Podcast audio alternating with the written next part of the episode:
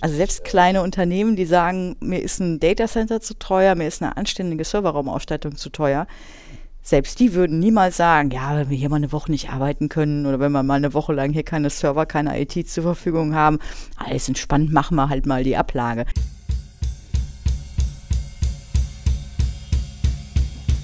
Bitte korrigieren Sie das ganz schnell. Ich sage es nochmal ganz schnell. Ich muss hier arbeiten. Ich kann es mir nicht leisten, ständig auf irgendeinen Scheiß zu warten, den die IT nicht auf die Reihe kriegt.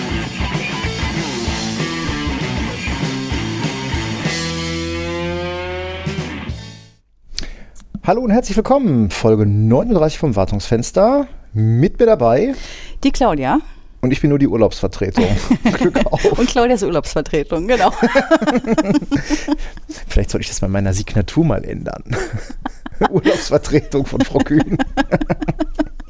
Nein, ich glaube, ganz so schlimm wird es nicht werden. Meinst du nicht? Nein. Ja, noch, noch bin ich auch eine Woche da. Weißt du, also ich bin auch ziemlich sicher, dass ähm, das Sommer noch, Sommerloch noch losgehen wird. Wahrscheinlich nächste Woche. Also wenn ich in Urlaub bin, es wird drei Wochen dauern. Und wahrscheinlich wird hier nichts passieren. So Grillen, Zirpen. Genau. Du wirst den ganzen Tag Grillen, Zirpen. Du wirst den ganzen Tag hier rumchillen können. Apropos Grillenzirpen. Äh, ich weiß gar nicht, ob ich das kundgetan habe. Ich habe bei Microsoft ein Feature-Request eingestellt. Hast du es tatsächlich getan? Ich habe es tatsächlich gemacht. Ich werde das auch hier Großartig. verlinken. Äh, und zwar habe ich bei Microsoft äh, ein, ein Request eingestellt, also eine User-Voice, ähm, mit der Bitte auch, ich werde das hier verlinken und ihr müsst das alle voten, ja. Und zwar möchte ich ja. ein Feature in Teams drin haben, dass wenn keiner spricht, dass man einen konfigurierbaren Ton abspielen kann oder eine Melodie, weil mhm. ich möchte dort gerne ein Grillenzirpen haben. ähm, also ich, ich, ganz persönlich bin total, also das ist die wahrscheinlich beste Idee, die ich jemals hatte, weil wir alle kennen das. Wir sind im Meeting, es sagt ja. keiner was und direkt so, ist jetzt ein Funkloch, bin ich weg, sind die anderen weg? Ne? Also ich weiß nicht, ob es jetzt deine beste Idee ist, aber es ist eine großartige Idee. Ich fand die schon gut.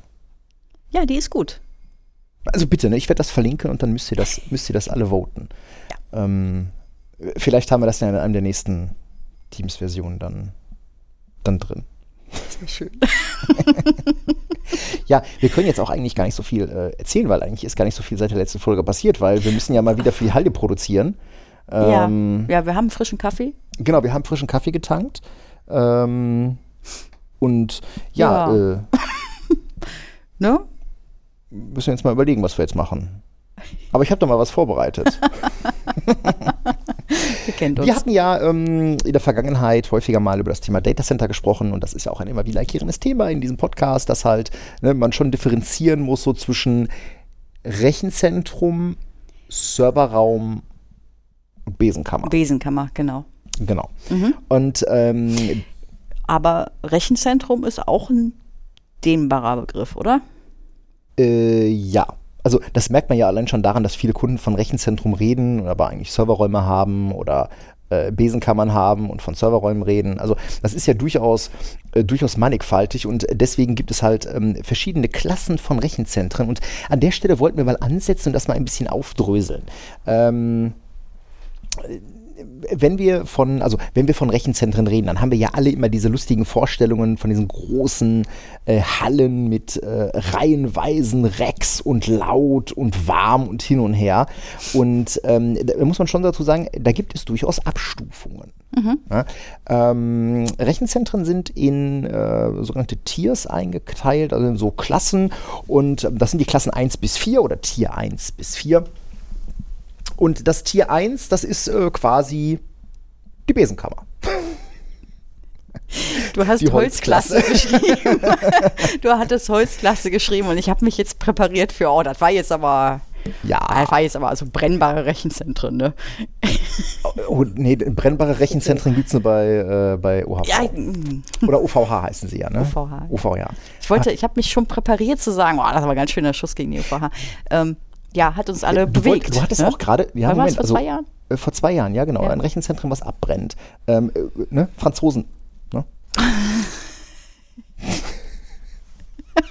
ja, aber trotzdem grenzwertig. Ich, ich wurde gerade zwischen den Folgen darauf aufmerksam gemacht, dass mein, ähm, mein Hinweis in der letzten Folge auf die äh, Froschfresser, äh, aka Franzosen, vielleicht politisch unkorrekt war. Ich möchte mich aufrichtig dafür entschuldigen.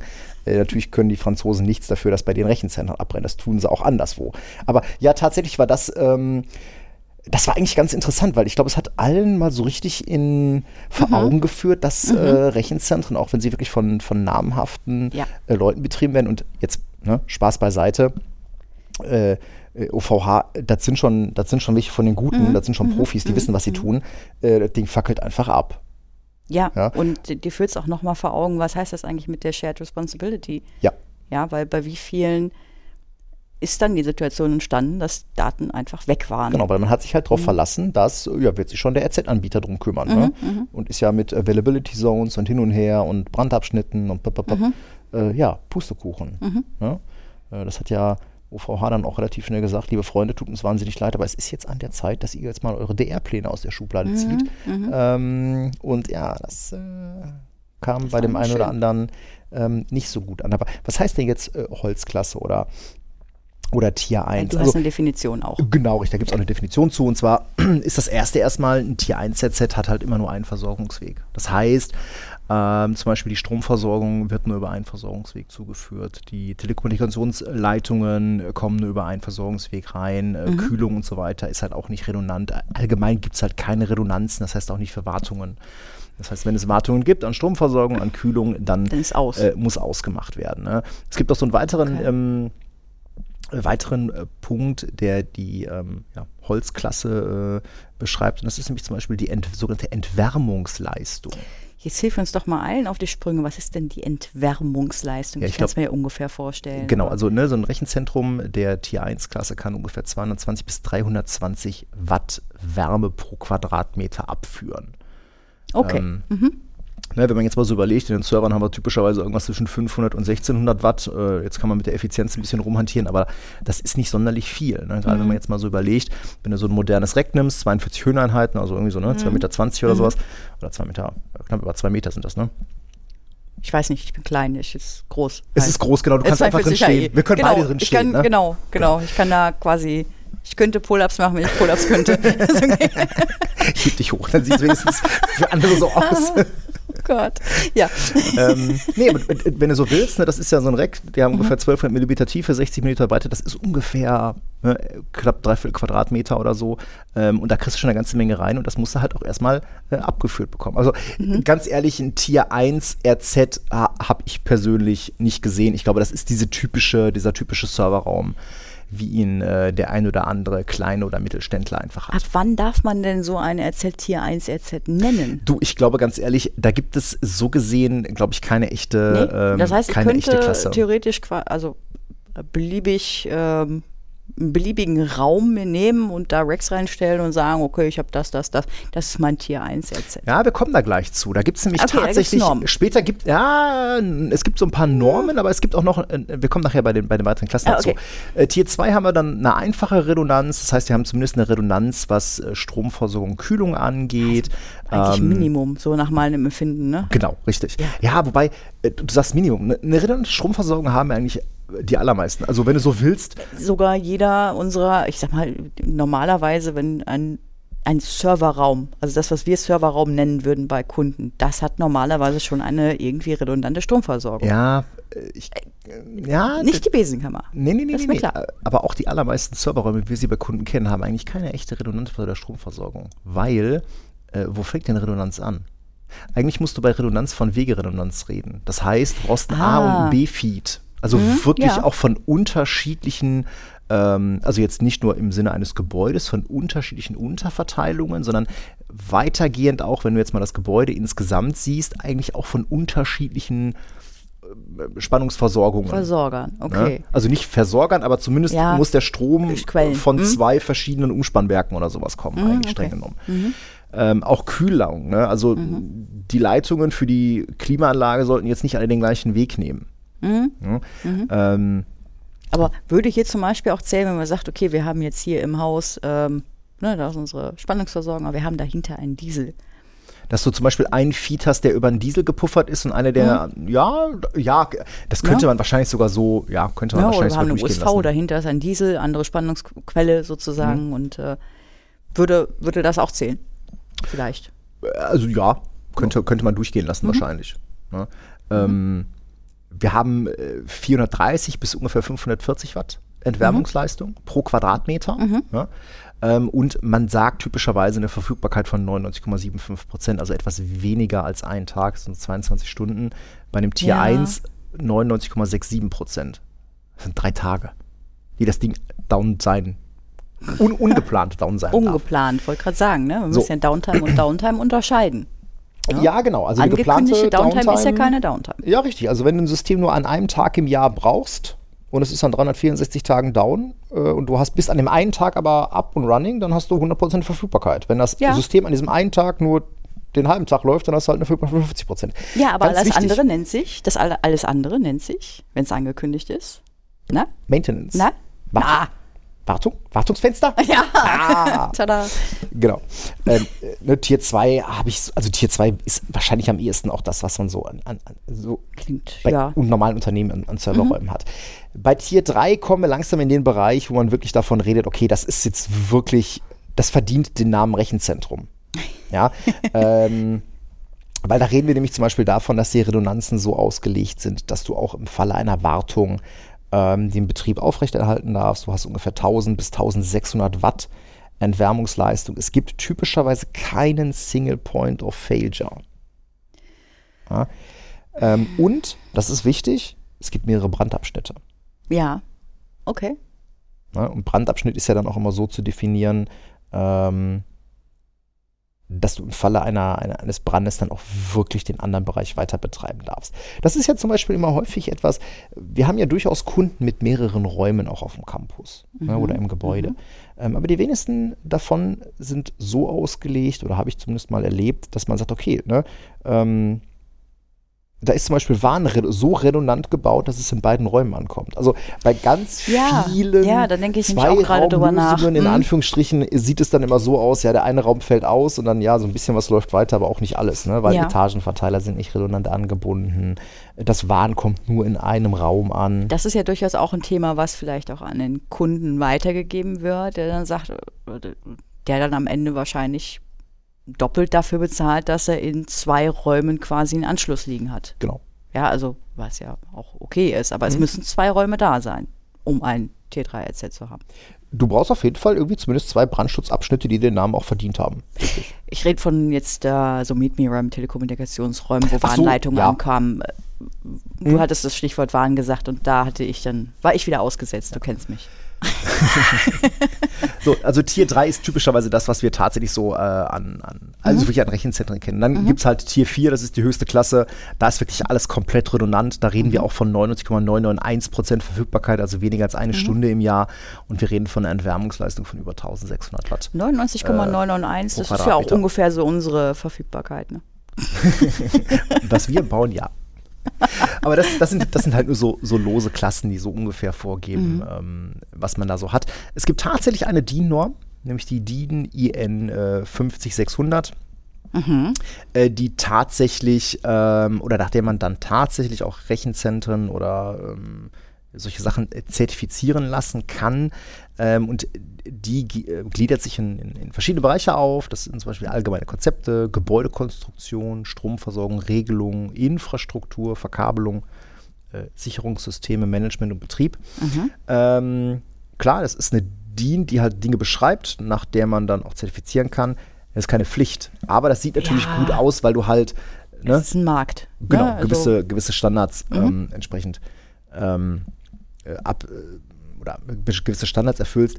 Die DIN EN 50600 wäre auch so das, wenn ich zu einem Rechenzentrumsanbieter gehe, würde ich sagen, ne, erfüllst du die? Hm? Ja, dann ist das nennenswert, dann kann man da äh, durchaus mitarbeiten.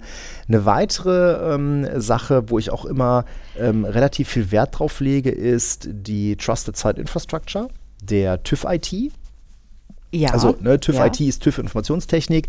Ah. Ähm, die haben tatsächlich einen Prüfkatalog, der unter anderem die DIN EN 50600, den Maßnahmenkatalog des BSIs Aha. und einschlägige Normen berücksichtigt. Und es also gibt dann wahrscheinlich auch, auch so ISO ja, genau. Ja, ja. 27001. Die mm, ja, 27001 ist ja ähm, Einrichtung, Umsetzung, Aufrechterhaltung, Verbesserung, Informationssicherheitsmanagement. Ja klar, aber ich nehme an, ne? auch dieser Prüfkatalog, der wird ja... Da werden sicherlich Bestandteile von ja. drin sein. Ja. Gehen wir sehr von aus. Genau. Mhm. Und ähm, der TÜV hat da so einen Bewertungskatalog, der dann mhm. eben auch angelehnt an die DIN EN 50600 ähm, das Umfeld, ähm, Umfeld heißt übrigens auch, der TÜV guckt sich zum Beispiel auch an, wo ist dein RZ? Also jetzt ein RZ am Rhein ist vielleicht nicht so geil, ne? ähm, so direkt in Rheinnähe. Mhm. Ähm, aber was ist denn so im Umfeld? Mhm. Es ist zum Beispiel interessant, ich meine, ich habe ja früher in Leverkusen gewohnt, da gibt es Bayer. Ne? Ja. Ähm, das ist durchaus interessant. Also ich habe mal eine, eine, eine Führung auf dem äh, Bayer-Gelände mitgemacht. Also ähm, äh, da gibt es ja durchaus eine Menge Zeug, was Krawum macht. ne? Äh, machen kann. Machen, ja, genau, machen kann. Ja. Wobei, kennst du eigentlich die Geschichte ähm, der, ähm, es gibt in Leverkusen, gibt es in äh, Schlebusch, äh, das war unweit, oder ich habe in Schlebusch gewohnt und da gibt es ein sehr, ähm, eine sehr hübsche, ähm, eine sehr hübsche ein, also, so, so, so Siedlung mit so ähm, äh, Einfamilienhäuschen und so. Und da bin ich mal durchgelaufen. Ich so, ach, das ist ja ganz hübsch hier und schön und alles so ungefähr im gleichen Zeitraum gebaut, so 1930, 1940. Mhm. Ja, stellt sich rauf, äh, stellt sich raus, ähm, auf den Resten einer alten Sprengstofffabrik. Ähm, da musste auch jahrelang mal schwer saniert werden, um Giftstoffe aus dem Boden zu bekommen. Mhm. Also man soll auch nichts aus dem Garten essen und so. Und mhm. ja, Ne? Ja. Bayer ist halt eine Chemiestadt. Aber äh, da zum Beispiel äh, Rechenzentren der Bayer oder auch der dortigen äh, Unternehmen, die da sitzen, da muss man dann halt, wenn man das Umfeld mit berücksichtigt, auch mal sagen, okay, das ist jetzt hier auf dem Werksgelände, ne, wo mhm. auch viel mhm. Gefahrstoff rumsteht, muss mhm. man sich halt mal angucken. Baukonstruktion, Brandschutz, Meldetechnik, Sicherheitssysteme, Verkabelung, Energieversorgung, Orga, Doku, RZ, raumlufttechnische Anlagen, B-Entlüftung. Das alles guckt sich der, ähm, äh, der, äh, die TÜV IT an und zertifiziert dann ähm, nach Trusted Site Infrastructure Level 1 bis 4. Das hat jetzt okay. erstmal nichts mit den gerade umgenannten Klassen ja, zu tun, ja. mhm. aber ähm, wenn du zum Beispiel nach Level 1 zertifiziert wirst, dann erfüllst du so gerade BSI-Grundschutz. Ne? Level okay. 2 berücksichtigt dann oder attestiert dir, dass du dann schon mal bei der Standortwahl, bei den Redundanzen mhm, äh, mhm. ne, was getan hast. Level 3 ist dann zum Beispiel, dass dein RZ so designt ist, dass du Raumverluste äh, abfangen kannst, dass du ein ähm, Zutrittskontrollsystem und so weiter hast. Und mhm. ähm, Level 4, also TSI Level 4, braucht dann schon dedizierte Gebäude, mhm, vollständige Fehlerredundanz, ähm, oder Fehlertoleranz etc. Also ne, ein Level 4 RZ ist ein Gebäude, was nur diesem einen Einsatzzweck dient. Ja. ja. TSI Level 3 kriegst du im Prinzip auch in einem Bestandsgebäude hin. Mhm. Ne, also in einem Bürogebäude, wo du dann im Keller irgendwie ausbaust oder sowas, theoretisch. Level 3, ja, meinst du? Ja, doch, durchaus. Ja. Also okay. wenn du jetzt ein großes Gebäude hast, da kannst du ja dann, also ich denke jetzt mal so an Versicherungen hier in Köln. Hm, ja, okay, ne, gut. Ich habe mir vielleicht die falschen Gebäude gerade vorgestellt. okay. Gut.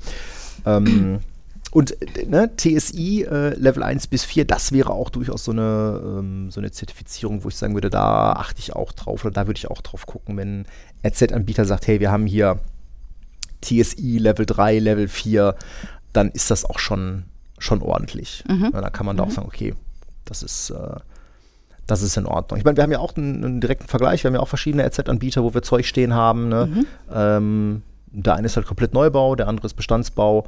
Ähm, klar, erfüllen beide so die höchsten, höchsten Stufen, aber mhm. du siehst halt schon, das eine ist halt von der Pike auf, ne? ja. vor drei, ja. vier Jahren nach modernstem Stand gebaut, das andere ist halt schon mhm. ein paar Jahre älter.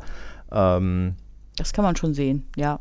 Aber ja. nichts Negatives eigentlich. Nee, überhaupt nicht, ne? mhm. ne? Überhaupt mhm. nicht. Also, ähm, das können sich ja immer die namhaften Anbieter ja auch gar nicht leisten, da irgendwie mhm.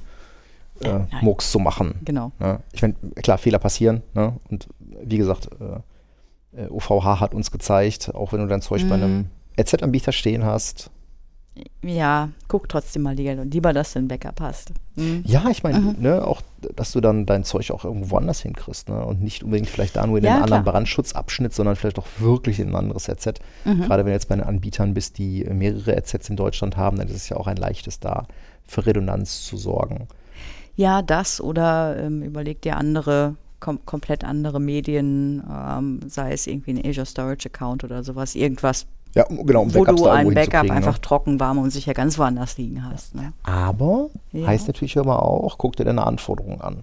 Ne? Wir, ja, wir, planen ja nie auf der, auf der grünen Wiese, sondern ähm, man guckt sich ja immer, man sollte sich immer an den Anforderungen des jeweiligen Unternehmens. Ja, natürlich. Aber manchmal dürfen wir auch auf der grünen Wiese planen. Ich gestehe ja, das macht ja schon am allermeisten Spaß. Ne? ah ja, das ist, wäre eine schöne Überleitung. Da kommen wir aber. Aber du warst noch nicht fertig, ja? Nee, ich. Äh, ich weiß nicht, ob ich schon fertig war. Nein. Ähm, ich sag mal so, was, was Rechenzentren angeht, ähm, wir, wir, werden ja auch oft damit konfrontiert, dass gesagt ja, warum soll ich denn hier irgendwie, keine Ahnung, ne? Irgendwas zwischen 1500, 2000 Euro oder 2500 Euro für, für ein Rack bezahlen. Ähm, das kommt, glaube ich, auch, auch sehr auf die, ja, blöd gesagt, auf die Größe des Kunden an. Ne? Ähm, ja, ich finde den Vergleich immer unfair, wenn dann einer sagt, guck mal, das kann ich viel billiger selber betreiben und dann steht der ja, Server genau. irgendwo in der Da steht der Server im Druckerraum. Ja, genau. Äh, genau, da laufen die Leute rein und raus und ne, du hast da einen, hast da so eine kleine Standklima davor stehen. Wenn überhaupt. Wenn überhaupt, ja. Kannst du nicht vergleichen. Ja, ähm, die Frage ist, okay, wenn der Kunde keine andere Anforderungen hat und das für ihn reicht, ja, soll er doch so machen. Wer, ne, wer, will jetzt sagen, okay, es wäre aber besser, wenn du das tätest? Ja, wenn er sagt, mir ist es egal, wenn das jetzt ausfällt, ich habe da mein Backup liegen, ne, und wir können jetzt zwei Tage nicht arbeiten, gut, bis neue Hardware da ist, dann soll er doch machen. Warum ist das, ne? Ist ja auch eine Option. Aber mhm. wer kann denn heute noch sagen, okay, wenn ich jetzt hier zwei, drei, vier Tage nicht arbeiten kann, dann pff, kein Problem. Das kann ja auch keiner sagen. Ne? Schlecht, ne? Also, so richtig, also selbst äh, kleine Unternehmen, die sagen, mir ist ein Datacenter zu teuer, mir ist eine anständige Serverraumausstattung zu teuer, selbst die würden niemals sagen, ja, wenn wir hier mal eine Woche nicht arbeiten können oder wenn wir mal eine Woche lang hier keine Server, keine IT zur Verfügung mhm. haben, alles entspannt, machen wir halt mal die Ablage. Das hört man nicht mehr. Ja, ich meine, das ist ja mhm. durchaus, durchaus ein Punkt, der uns auch damals bewogen hat, dass wir unser Zeug bei Azure äh, parken. Ne? Dass wir unser Zeug eben hier nicht mehr bei uns in der Besenkammer stehen haben, sondern tatsächlich sagen können, nee, nee, das ist alles trocken, warm und sicher äh, bei Microsoft mit Backups äh, in, eine, ne, in eine andere Region und so weiter. Ähm, und wenn hier der Standort abbrennt, ja gut, dann ist uns das im Zweifelsfall erstmal egal, äh, weil wir können halt trotzdem weiter arbeiten. Ja. ja das ist ja durchaus äh, eine Idee gewesen, warum wir O365 oder M365 machen, warum wir Exchange Online machen, warum wir mhm. äh, Server bei Azure haben.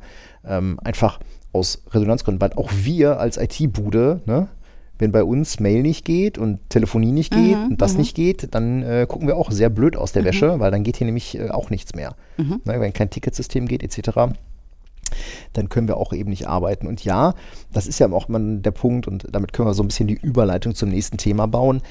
Wie kommen wir denn an Anforderungen? Das heißt, ne, wenn wir etwas planen, äh, oder eine Lösung planen, dann reden wir ja immer von Requirements. Ne? Dann reden wir mhm. immer davon, okay, was sind eure Anforderungen, was sind eure Rahmenbedingungen. Ähm, und ähm. äh, das ist ja auch mal ganz oft, wenn du da mit Kunden darüber redest, dann ja. fällt es den meisten auch schon schwer, dann so mal so die Anforderungen zu verbalisieren. Und ich wollte dich ne? nämlich gerade fragen, wie oft ist es dir denn schon passiert, dass du äh, ne, beim Kunden saßt und der sagt, ich hätte ein Netzwerkprojekt, das hier sind meine Anforderungen. Und dann hast du vollständige Anforderungen bekommen. Das ist überhaupt keine Kritik, aber ich glaube, das passiert nicht, oder? Äh, nein. Nee, das ist ja durchaus ein guter Punkt. Also, ähm, ich meine, wir sind ja jetzt gerade in dem, ähm, in dem neuen Projekt an einem Punkt, wo ähm, wir Zeug für einen Kunden in Betrieb nehmen mhm. und man uns eigentlich freie Hand gelassen hat. Nachdem, guckt euch an, was wir hier stehen haben mhm. Mhm. Äh, und macht, dass es geht.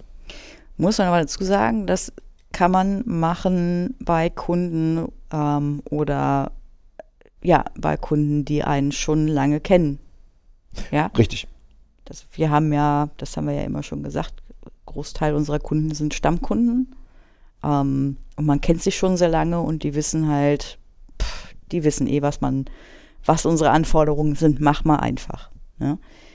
Ist häufiger so bei uns, ne, muss man sagen. Gut, hat was sicherlich was mit dem, mit dem Stammkundengeschäft zu tun, gar keine Frage. Mhm. Ähm, aber ne, nehmen wir mal, ne, wie, wie gehen wir denn beim Greenfield an sowas dran? Wenn ein Kunde sagt, ähm, ich hätte gerne Oder sagen wir oder anders gerne, gesagt, ja. ne? mhm. die, die, die, in, in, der Regel ist ja, wenn wir dann sowas haben, so die erste Anforderung, ähm, es ist ja gar nicht so, dass ein Kunde sagt, ich möchte gerne ähm, äh, ein Redesign meines Netzwerkes haben oder ich mhm. möchte hier mhm. ähm, äh, ne, das, sind, das sind meine Anforderungen, die werden mhm. jetzt von meiner Infrastruktur nicht mehr erfüllt und ich hätte gerne dafür eine neue Lösung. In der Regel sieht es ja so aus, dass der Kunde sagt, ja, äh, meine Switches sind alt und ranzig und eigentlich brauche ich mal neue. Ja? Oder ja, ja. Ähm, mein vSphere-Cluster pfeift aus dem letzten Loch, äh, da brauche ich mal was Neues. Mhm, äh, ne? so, so steigt das ja so, so steigen wir ja meist in solche Projekte ja, ein. Oder Egal auch, ob jetzt bei Bestands- oder bei Neukunden. Ne, oder auch, du sitzt beim, beim Kunden, konfigurierst irgendwie auf den Switches was und dann guckst du ihn so an und sagst, boah, eigentlich, Leute, müsstet ihr mal so ein bisschen hier Netzwerksegmentierung machen und sowas und daraus ist dann plötzlich ein Projekt da. Ne? Mhm. Jetzt mal, jetzt übertrieben, ne? aber äh, ne, meistens kommt dann sowas wie, ja, kannst du mal aufschreiben, was man da so machen müsste und mal so, ne, wie man da so rangeht. Ja, und dann kommt irgendwann äh, sozusagen ein Projektauftrag oder es wird halt einfach in ja, Dienstleistungskontingente eingefasst, mhm. dass man da äh, ich sag mal, ein neues Netzwerkkonzept baut. Das ist aber dann kein Greenfield. Das ja? ist ein sogenanntes Brownfield. Das ist ein Brownfield. Wobei, da, da, mal eine Frage. Ähm, hat das Brownfield wegen Braun eigentlich mit dem Braun was zu tun, dass man Hä? in einem Brownfield häufig mal in Dinge packt, die braun sind und komisch ich riechen? Ehrlich gesagt, keine Ahnung. Ich habe mir da nie Gedanken drüber gemacht. Ich frage mich das. Ich habe immer gedacht, so, ich hatte vor meinem inneren Auge ehrlich gesagt immer an so, so Industrie gedacht. Weißt du, was ich meine? Es ist dann halt keine schöne grüne Wiese mehr, sondern da ist schon Industrie. Jetzt guckt der, guckt der Patrick mich Warum an. denke ich gerade an irgendwie so, so halb verrottete Stahlwerke oder so, wo, ne? Ja. Ja, nicht? Und bei Greenfield dann so, ne, die grüne Wiese mit Bienchen, Ehrlich mit gesagt, Blümchen. Ich habe das tatsächlich noch nie, ich habe mir noch nie Gedanken darüber Kann uns einer erklären, woher das ja, Begriff Brownfield kommt? Ja, bitte. Ich würde das gerne wissen. Hm? Du hast gedacht an weiche Laubhaufen. Weiche Blätterhaufen. Ja. Ich finde es übrigens sehr schön, dass du diesen Begriff auch in dein Vokabular ja, übernommen hast. das ist großartig. Wir sagen schöne Grüße, aber. genau, äh, vielleicht zum Kontext. Ähm, jeder, der Kinder hat, wird diesen Moment kennen. Ähm, äh, wenn das äh, Kind beim Waldspaziergang in irgendwas Weiches tritt. Meine Tochter hatte das mal mit dem schönen Satz ähm, äh, zitiert. Mama, ich glaube, ich bin da gerade in einen weichen Blätterhaufen getreten. man konnte nicht sehen, was es war, aber man roch es. Ähm, ja. Greenfield. Ja. Wenn wir ein Greenfield haben, mh, hm, reden wir jetzt von Netzwerk? Greenfield? Ja, aber Greenfield ist ja häufig auch so ein, es muss ja vorher irgendwas, ich will jetzt mal sagen, passiert sein. Irgendwo muss es ja einen Anlass geben, dass irgendwer sagt, so jetzt machen wir das all neu gut, wann machen wir alles neu? Wenn der, mhm. ähm, das ist ja ein Abwägen, ne? Äh, wenn der all oder wenn die Bestandsumgebung in einem Zustand ist, wo man sagt, Alter, das ist, das kannst du nicht mehr sanieren. Aber in den allerseltensten Fällen betrifft das dann alles. Das kann Netzwerk betreffen, mhm. ne? Äh, das kann sowas wie eine Active Directory betreffen. Aber in den seltensten Fällen alles. Also, dass du wirklich hingehst und sagst, okay, wir machen jetzt quasi Tabula Rasa. Wir bauen neue Serverinfrastruktur, neue Netzwerkinfrastruktur und äh, dann schauen wir, dass wir auch von AD-Seite ja. her alles neu migrieren. Okay. Also wir haben, wir haben gerade einen ja, ja, gut, aber da, da, ähm, in dem Fall ist es ja so, dass die Bestandsumgebung typischerweise so aussieht, du hast halt äh, eine gewachsene Netzwerkinfrastruktur. Mhm. Ähm, das heißt, auch vieles tummelt sich in einem oder in mehreren größeren Subnetzen. Das heißt, mhm, deine mhm. Hypervisor sind in den gleichen Netzen wie deine normalen mhm. Server. Mhm. Äh, du hast ein paar Switches, du hast vielleicht nur eine geringe Anzahl WLANs, das heißt, das Netzwerk mhm. ist nicht segmentiert, du hast eine Firewall am Perimeter, das mhm. heißt in Richtung, am, am, Netzübergang in Richtung WAN, aber sonst auch nicht weiter. Genau.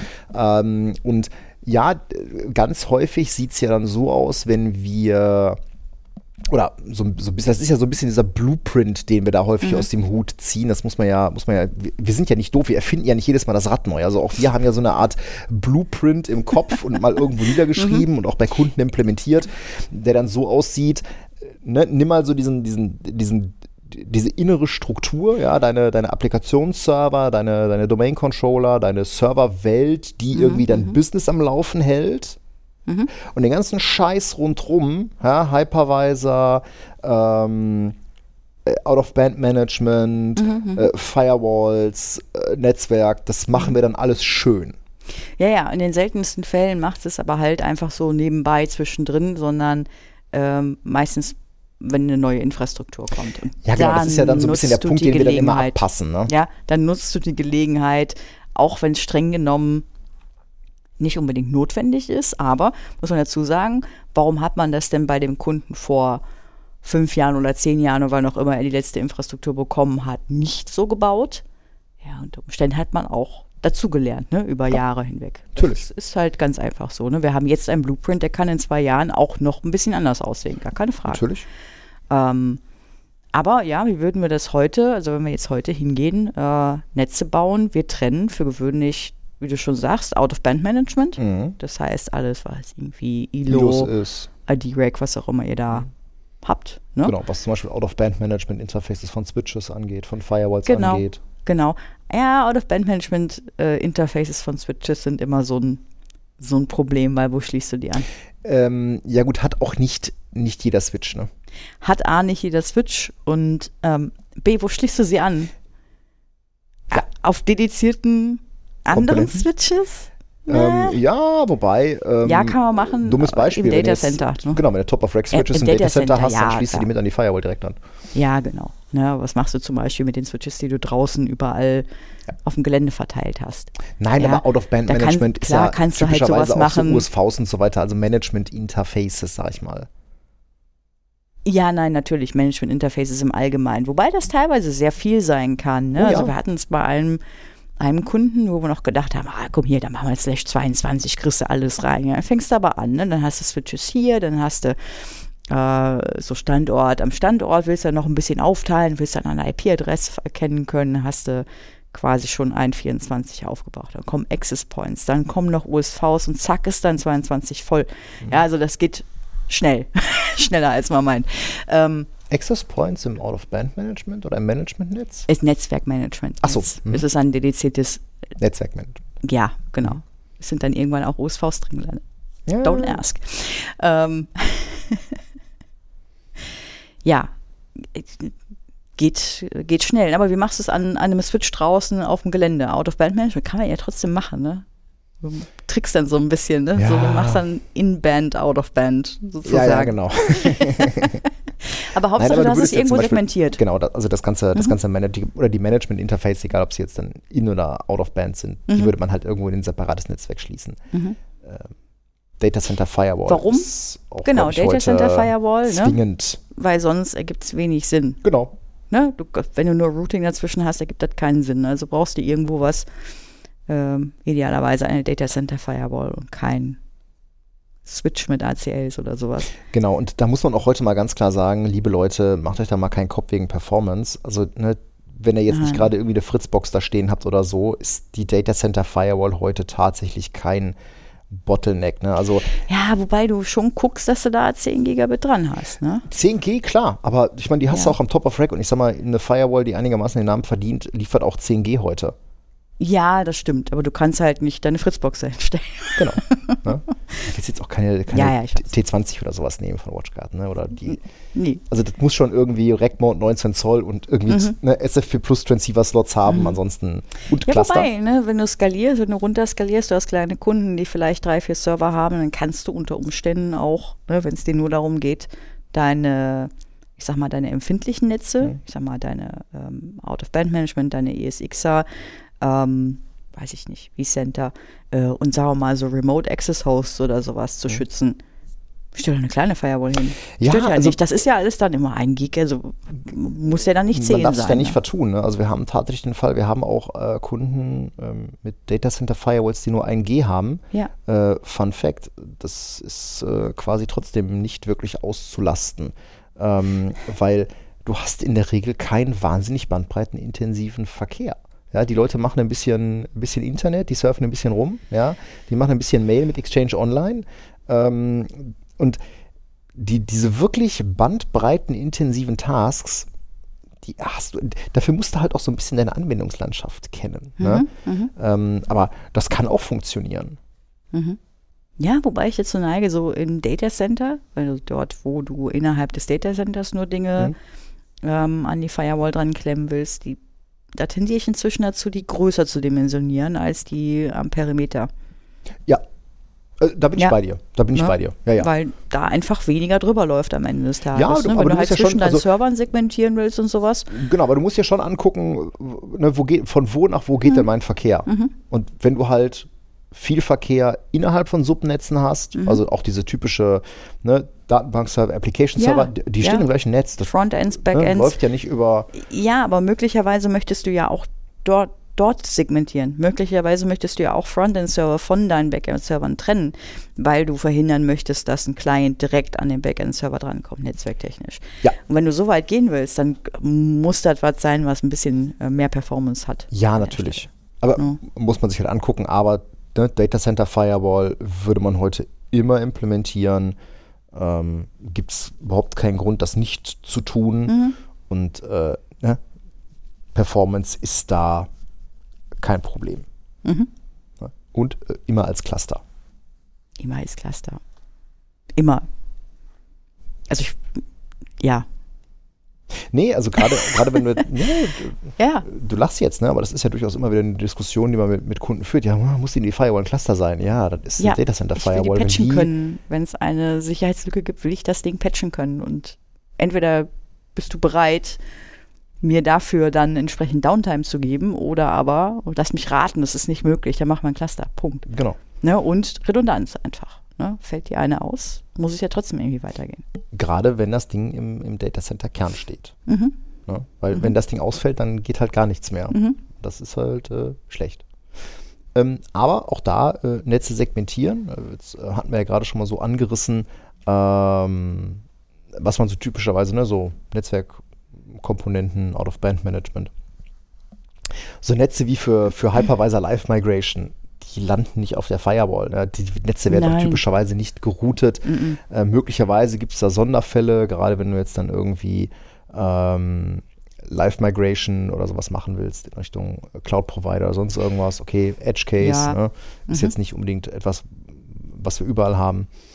Ähm, aber auch zum Beispiel Segmentierung innerhalb der Serverumgebung. Ja, das heißt zum Beispiel die mhm. Hypervisors, mhm. vCenter oder mhm. ne, Prism Central oder sowas kommen in eigene Netze. Wenn wir jetzt mhm. bei Nutanix sind, auch sowas wie eine CVM, also wir würden auch da immer äh, Backplane-Segmentierung mhm. machen, mhm. sprich Hypervisor, CVM äh, kommen in andere Netze, das ganze, also der ganze äh, Interstargate-Traffic landet in einem eigenen, in einem eigenen WLAN. Mhm. Das muss ja auch nicht sein, was, ähm, was geroutet werden muss. Ähm, genau, unter Umständen sogar, das kann man sich dann im Detail immer überlegen, machst du das auf dedizierten Nix auf den Servern und so weiter, aber ja. das sind das sind dann so das Detailfragen. Sind Detailfragen, aber wir sind ja immer sehr ähm, was wir aber auch immer segmentieren würden, wäre ähm, das typische Tier 0, Tier 1. Ne? Also wir würden auch Auf da heute Fall. immer hingehen Mindestens. und Tier 0 Systeme von Tier 1 Systemen trennen. Also Tier 0 also Systeme sind typischerweise ja die Systeme, wo wir sagen, wenn du eins davon kompromittiert hast, dann kannst du dir eigentlich gleich kannst du, kannst, kannst du direkt abschließen, Schlüssel genau. wegschmeißen. Ja, genau. Ne? Also Domain also Controller, Domain Controller PKI. Äh, PKI Exchange, Exchange, weil, also Exchange, weil zu mächtig in der AD. Mhm. vCenter. Ähm, vCenter, ja. Ja, jetzt tragen wir das wieder aus der Active Directory Welt raus. Irgendwie haben wir uns das, ja klar, für uns ist Tier 0 heißt ja nicht immer nur Active Directory. Mhm sondern das muss man vielleicht erläutern. Genau, wir meinen damit mehr. Wir meinen damit auch die Infrastruktur. Also wenn dein ESXer kompromittiert ist, kannst du genauso zumachen. Deswegen ist es für uns gedanklich ein Tier-Null-System. Ja. Das ist aber auch ein System, was ich auch von den anderen Tier-Null-Systemen nochmal trennen würde. Richtig. Ja. Ähm, weil im Zweifelsfall hast du ja vielleicht sogar noch ein Backup. Und da, auch das würden wir heute ja. immer wegschließen. Das kommt sowieso in ein Netz. Das ist auch ein Tier-Null-System. Aber das kommt nicht in eine AD rein und das kommt auch nicht in irgendein Netz mit irgendwas anderem. Bei uns sind Backup-Server für gewöhnlich alleine im Netz. Ja, korrekt. In ihrem Netz. Ja. Ähm, beziehungsweise auch Repositories und was auch immer ihr da noch so, so hinterstehen habt. Ähm, genau. Tier 0. Äh, Tier 1 finde ich bedeutend komplizierter, mhm. weil du da noch sehr viel mehr, also ähm, sehr viel mehr segmentieren kannst. Ob du es musst, Richtig. muss man sich im Detail immer angucken. Ja, hast du in deinem Tier 1 einen File-Server und einen Print-Server äh, und mal wegen einer SQL-Datenbank und einen Terminal-Server. Mhm. Nee, haha, nee, nee, Terminal-Server ist noch was anderes. Mhm. Aber ja, du hast einen Datenbank-Server. Oh mein Gott, da segmentierst du nicht mehr viel. Ne? Hast du in deinem Tier 1, aber am Ende des Tages summa summarum 100 Server stehen. Da musst du dir jetzt schon noch ein bisschen näher angucken, wer mit wem wo sprechen kann. Mhm. Ja, und da kannst du entweder hingehen und händisch WLANs klimpern. Das tun wir bei den allermeisten Kunden. Genau, weil die schönen Sachen wie zum Beispiel NSX und Distributed Firewall ja. sind halt leider teuer. kostspielig. Alles teuer. Ja. ja. Wobei, also, ähm, da muss man auch ein bisschen die Kirche im Dorf lassen, wenn man das mit ein bisschen Augenmaß macht. Ja. Der eigentlich mhm. wichtigste Teil ist, dass du halt dein, dein Tier 1 und dein Tier 0 sauber vom Tier 2, also von allem, was Clients ja, ist oder auch das ist Terminal der wichtigste Services Part. trennst. Das ist der wichtigste Part, gar keine Frage. Ähm, und eine ganz, ganz wichtige Frage dabei ist auch, wer managt das hinterher? Ja. Wer kümmert sich hinterher um dieses Netzwerk? Wer muss das administrieren, das Ganze? Und im Zweifelsfall, wenn wir das sind, ja, ne, dann kann man das ja bauen. Mhm. Aber im Normalfall hast du Administratoren da sitzen, denen auch diese ganzen Vorgänge mit dem Tiering, warum, weshalb, wieso, was mache ich in welchen Fällen und so weiter, sehr, sehr, sehr genau erklären, an die Hand geben musst. Also auch da mit Augenmaß, ne? Ja, zumal da kommt natürlich auch mal, wenn du dann so ein Thema Data Center Firewall ähm, mal ein bisschen weiter denkst, du richtest das am Anfang einmal ein, du hast ja ganz schnell dann Regelwerke mit 200, 300, ja, 400 und vielleicht ganz noch mehr einfach. Regeln. Mhm. Ähm, und da muss man vielleicht auch immer so ein bisschen pedantisch sein. Ja, so als Admin. Weil du musst halt schon echt darauf achten. Ich ähm, bin total pedantisch. Frag mal die Kollegen, wie oft ich den schon, wenn die eine, wenn die eine Firewall-Regel gebaut haben und dann nur sowas wie, ne, wir haben alles Lowercase und dann plötzlich taucht da irgendwas in, in ne, mit Großbuchstaben auf. Ja, ja gerade so direkt so, ne, Schlag in den Nacken, ja, den Kollegen. Nein, aber es ist ja eben wichtig, dass du eben dann nicht sagst, also ja. der, der, schönste Satz ist ja immer, ich habe da eben schnell eine Any-Regel gebaut, das können wir später hübsch machen. Nein, das nein. machst du nie wieder hübsch. Nein, nein. Ja? Mach's jetzt richtig.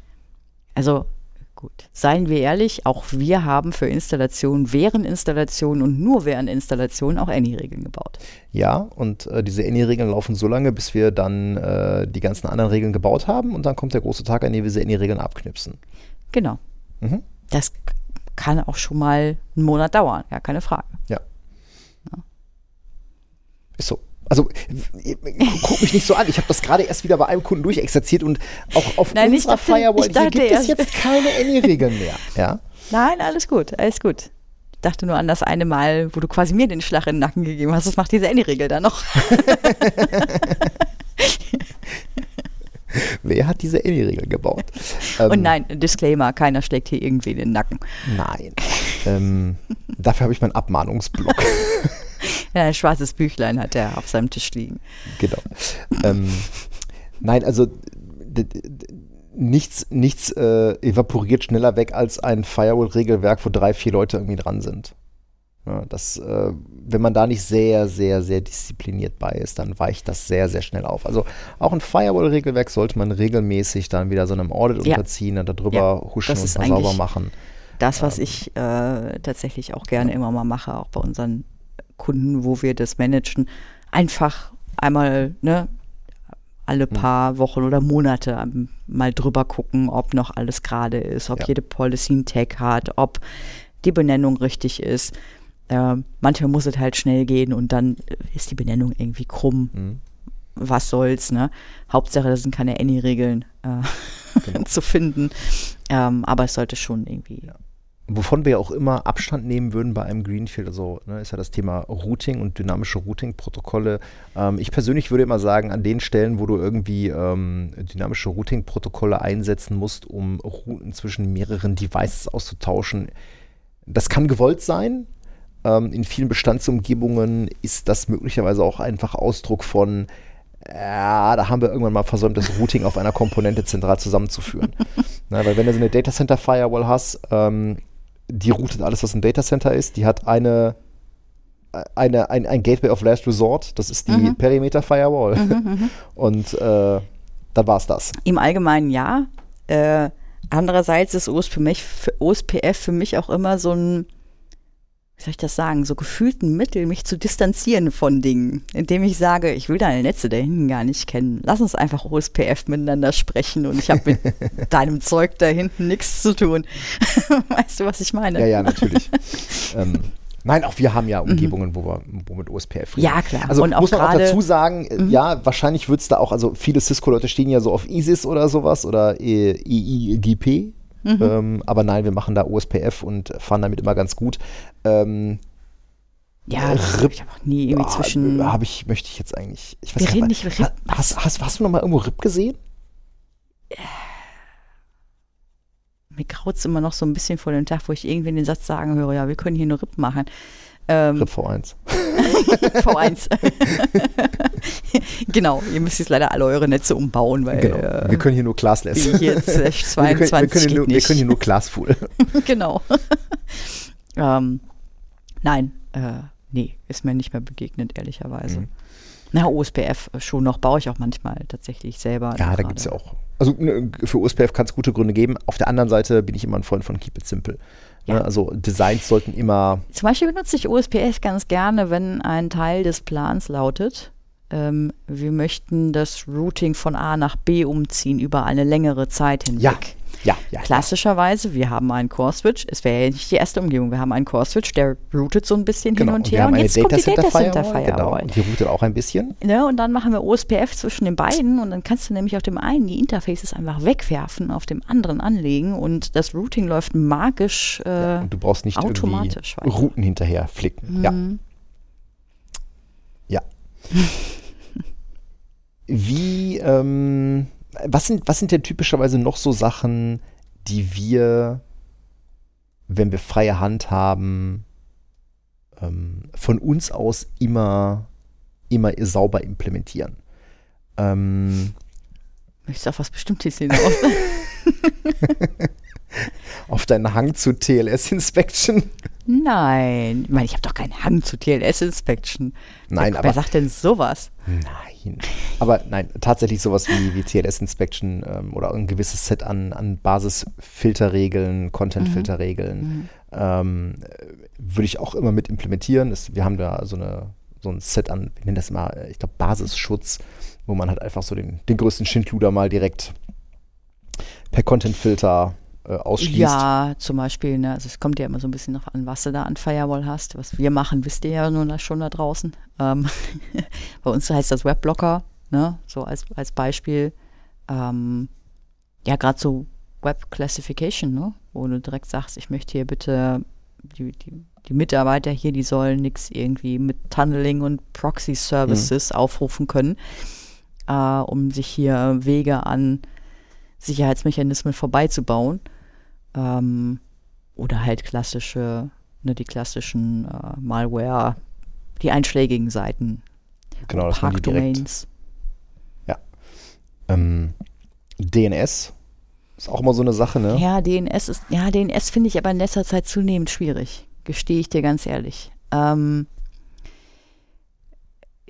klar, eine Sache, die wir schon lange machen, ist, eigentlich möchten wir, dass nichts aus dem Netz, außer meinetwegen mein Gastnetz, aber dass aus meinem internen Corporate-Netz ja nichts DNS nach draußen ins Internet spricht, ähm, außer meinen Domain-Controllern. Mhm. Dann gibt es ja verschiedene Wege. Du kannst ja auch deine Firewall verwenden als DNS-Forwarder und sagen, okay, ich möchte jetzt äh, zum Beispiel für meine, für irgendwelche, äh, keine Ahnung, Mitarbeiter, Netze für Smartphones, was auch immer, möchte ich interne Dienste bereitstellen und dafür stelle ich hier so einen Forwarder bereit, damit die auch meine internen URLs auflösen mhm. können. Kann man alles tun. Ähm, ich finde es aber in Zeiten von DNS über äh, TLS und so weiter, wird es irgendwie zunehmend schwierig, das zu kontrollieren. Mhm. Weil wenn du das alles sperrst, dann gibt es spätestens mit Smartphones äh, doch immer mal Probleme. Ne? So, wenn du 8, 853 oder sowas äh, sperrst, Das ist also ja auch mal so, eine, so, ein bisschen so ein, Glaubens, ein Glaubensding, mhm. ne? Also von Gastnetzen, was macht man mhm, auf? Ne? Mhm. Macht man nur so 80, äh, 53, mhm. 443 auf oder sagt man, komm, das ist ein Gastnetz hier, feel free? Hast du eine eigene Leitung dafür? Ne? Weil mhm. du hast ja sonst immer die Gefahr, du hast ein Gastnetz, irgendwer treibt da Schindluder und wenn dir dann dein eigener äh, dein Corporate Internetzugang gesperrt wird, dann hast du ein größeres Problem, ja. ja? Äh, hast du eine dedizierte Leitung für deine Gäste? Pff, also wäre auch meiner Ansicht nach immer so eine Recommendation, dass man sagt, Gastnetz immer über eine eigene Leitung ja. äh, ausbrechen lassen. Ja. Ähm, dann ist das auch total unproblematisch. Mhm. Ja. Und ja, ich bin tatsächlich einer von den Leuten, der sagt, komm, Gastnetz, mhm mach's einfach auf, ne? Weil dann kannst du auch den Leuten sagen, hier ja. ne, ist ein offenes Gastnetz, weil nichts ist lästiger. Ich meine, wir kennen das alle, du bist beim Kunden im Gastnetz und dann, ne, VPN geht nicht, mhm. Äh, mhm. Ne, das geht nicht, das geht nicht. Ähm, das ist ja manchmal schon ein bisschen, ein bisschen lästig, auch einfach, wenn du nur Dinge nachgucken willst, ne? Ähm, kommst nicht ins Firmen-VPN, um irgendwas nachzugucken. Ja, und, ja, ja, das ist das. Dann holst du dann doch wieder. Lästig, ne? Ja, Gastnetz finde ich tatsächlich raus. auch noch unkomplizierter, ne? Aber du hast auch manchmal einfach so viel, auch so IoT-Kram ist auch immer so ein bisschen. Äh, oh, ja.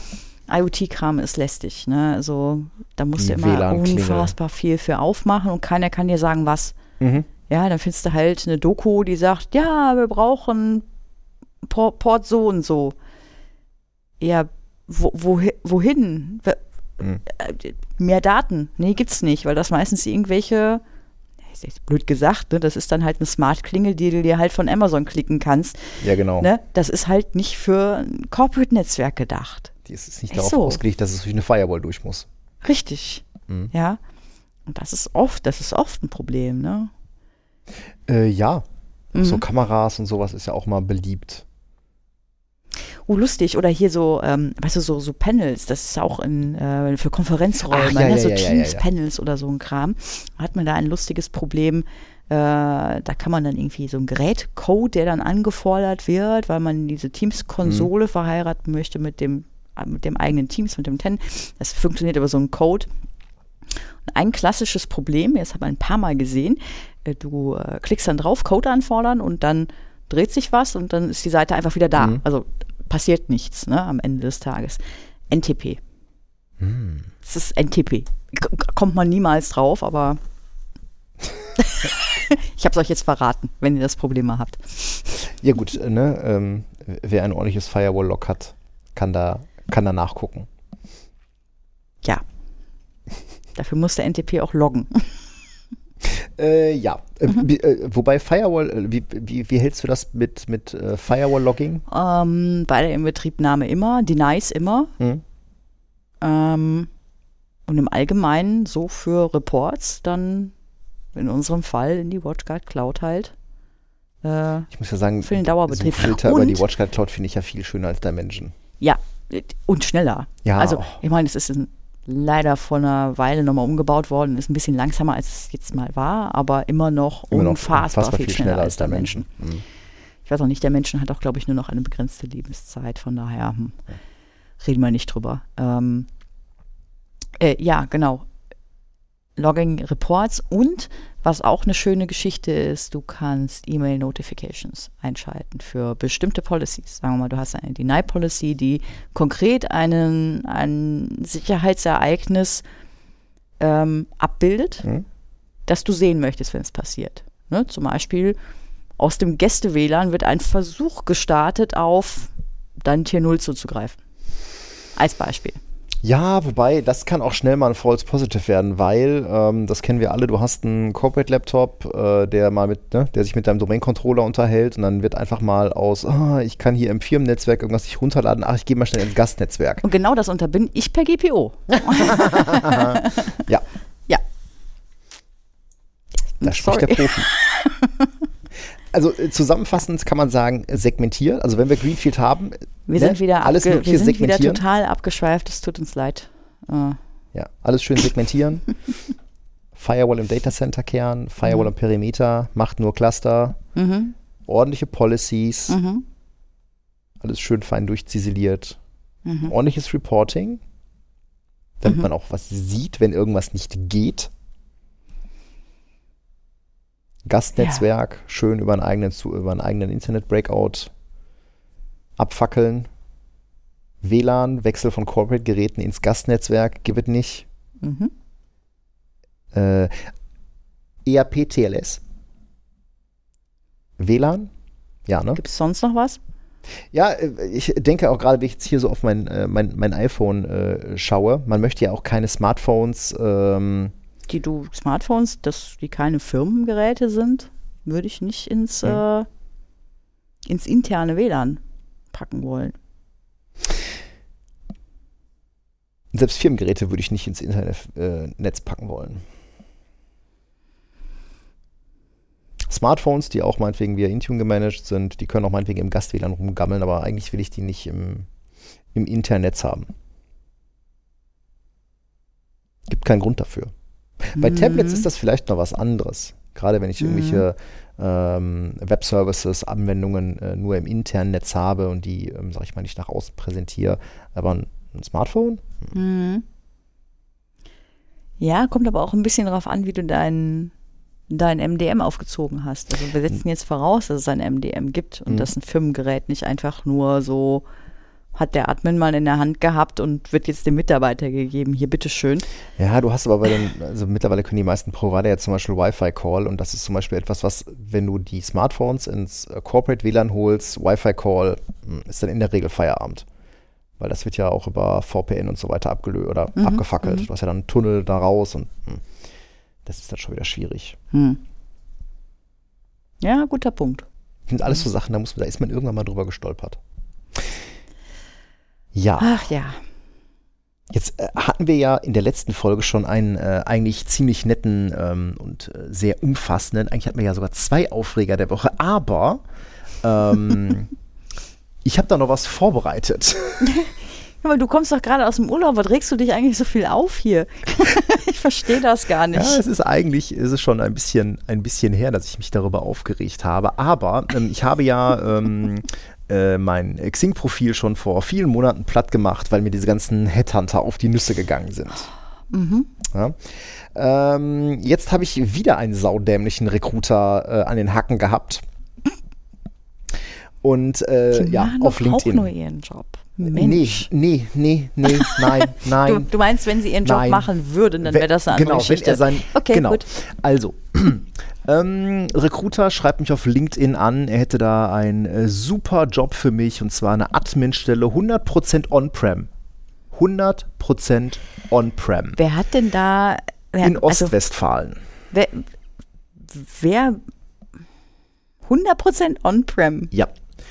Virtualisierungsadministrator, 100% On-Prem in Ostwestfalen. Virtualisierungsadministrator, ja. schreibt er dich an.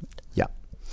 Jetzt muss man dazu sagen, wenn man mein LinkedIn-Profil sieht, dann sieht man vielleicht erst, wenn man ähm, auf mein Profil klickt, dass ich Geschäftsführer bin.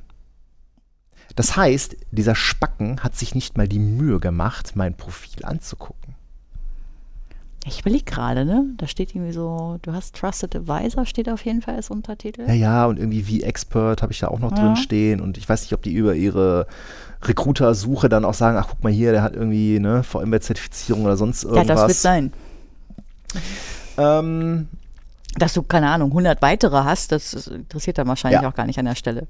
Auf jeden Fall ähm, äh, ne, äh, preist er mir das an und ähm, vielleicht habe ich an dem Tag, vielleicht hatte ich einen schlechten Tag. Auf jeden Fall habe ich ein bisschen barsch geantwortet, ob er sich denn mal die Mühe gemacht hat, ähm, ähm mein, äh, mein Profil zu lesen und ähm, äh, so weiter und so fort. Und ähm, da besitzt er tatsächlich die unfassbare Dreistigkeit, mich einen Tag später erneut anzuschreiben und zu sagen, hey, Glückwunsch, hör mal, ich kann dir jetzt das sagen, du kannst jetzt sogar ne, nicht mehr 100% On-Prem, sondern das ist jetzt eine 80% Remote-Stelle. Na, hast du deine Meinung geändert? Hast du deine Meinung geändert? Und da, da war ich dann, da war ich dann, Hallo? da war ich dann ziemlich angepisst. Also er hat nicht mal deine Antwort gelesen oder irgendwie ist irgendwie darauf Offenbar eingegangen. Nicht sondern hat dir einfach hinterher äh, ne? geschubst, hey, die Stelle hat sich verändert. Genau. Und da war nice. ich ein wenig angepisst mhm. und war dann wahrscheinlich auch ein bisschen unhöflich. Mhm. Und er besitzt, dann, dann hat er, also äh, als ich dachte, da kann nichts mehr wieder, da kann, da kann, da, er kann keinen mehr draufsetzen. Er kann keinen mehr draufsetzen, sagt er. Ja, also, ne, äh, tät ihm ja sehr leid, aber ganz ehrlich, ähm, dann muss er mich aus dem Verteiler nehmen. Welcher Verteiler? Und ich denke so, aus welchem verfickten Verteiler musst du mich jetzt rausnehmen, wo ich nicht drin sein wollte? Wo, in, warum bin ich in irgendeinem Verteiler drin? Und es fehlte natürlich auch nicht der Hinweis, wenn ich jemand anders in meinem Netzwerk ähm, Ganz hätte, bestimmt. dann könnte ich. Dann denke ich an dich. Alter. an den sympathischen sympathischen Recruiter, der. Was ein blöder so Idiot. Ne? also, Job der soll, also, Und das Problem ist, von solchen Leuten, jeden Tag, jeden Tag mittlerweile, ne? Ich ignoriere das. Also ich bin noch sowieso grundsätzlich sehr wenig unterwegs. Äh, ich, wissen alle. Ja, aber es ist. Äh, es einfach wegen solche Dinge. Das ist einfach, das ist, das ermüdet einfach. Ne, immer wenn ich dann auf LinkedIn bin, dann ne, gucke ich dann so hier Mitteilungen, 15 Stück, ne, oder Nachrichten, Netzwerk, mhm. irgendwelche Anfragen, irgendwelche Recruiter. Es, es, tut mir herzlich leid, ich klicke dann auf das X. Mhm. Das interessiert mich nicht. Ich habe meine, ne? Ich, ja, also hörst du sicher sehr gerne, aber ne? für mich ist das ja auch so ein bisschen so, so, so ein also, bisschen Plattform nicht eigentlich. falsch verstehen, ne? Nur Recruiter, nicht andere ne, Netz Net, Net, Net, äh, Genau, ne? also für mich ist, also. ist, LinkedIn ja auch so eine Plattform, da geht es mir gar nicht darum, da mich mit äh, wer weiß wie viel äh, 100 Leuten zu vernetzen. Also ganz häufig bekomme ich ja auch Anfragen, wo dann so drin steht, ähm, ja, du bist mir vorgeschlagen worden, äh, ich würde dich gern, äh, ne, ich würde mich gerne mit dir vernetzen. Äh, nein, ignorieren. Ja, ähm, Kommt drauf an. Kommt drauf an, was das für jemanden, ne, wer das ist. Ja, meistens oh. sind es irgendwelche Sales-Fratzen. Äh, ja, ja. Ne? Ja, können vielleicht, vielleicht, können wir da mal irgendwie so eine Partnerschaft. Nein, ich möchte äh, keine Kurse von mhm. dir haben, wo du meinem Sales-Team beibringst, äh, besser Kaltakquise zu machen. Nein, einfach nein. das ist in der Technik. Ähm, wir sagen, wir haben genug zu tun. Nein, ich möchte, also ganz ehrlich, Nein. meine Vertriebskollegen haben sicherlich andere Aufgaben als Kaltakquise zu machen. Und dat, wenn sie das machen müssen, dann können sie das. Mhm. Da, da, braucht die nicht irgendein frisch äh, von der Uni kommender Jüngling äh, den beibringen. Ja. Also ganz ehrlich, nervt. Ähm, nein, für mich ist es ja auch eine Plattform, um dann halt so ein bisschen mich auch mit, mit, ne, mit meinen Kunden, mit meinen Partnern zu vernetzen, auch um dann mitzubekommen, was, was treiben die denn so? Ne? Mhm. Was, was gibt es denn also Neues? Äh, da hast du dann auch irgendwelche äh, Oberärzte bei und sowas oder ist mir ja egal, aber einfach nur so ein bisschen so zu gucken, okay, auf dem Laufenden zu bleiben, was passiert denn so bei deinen Partnern, bei deinen mhm, Kunden mhm, mhm. ähm, und für mich ist das keine Akquise-Plattform, ja. Für mhm. mich ist das keine Sales-Plattform und für mich ist das auch keine Recruiting-Plattform. Mhm. Und wenn das nicht aufhört, dann werde ich mein Profil auch einfach platt machen. Da mhm. habe ich keinen Bock drauf. Mhm. Wir sind müde. Er hat mich schon wieder echt zu viel aufgeregt. und das, wo du gerade aus dem Urlaub kommst. Aber du hast doch jetzt dann noch drei Wochen, wo du dich wirklich aufregen kannst. Über die ganzen Baustellen, die du mir hinterlässt. So wie immer. Ach, in diesem Sinne würde ich sagen, liebe Leute, bleibt gesund, bleibt uns treu. Wir hören Mal uns. Gut. Genau. In zwei Wochen wieder. In, für uns vier. Aber ja. Wir geben nicht auf. Bis bald. Bis bald. Tschüss. Ciao.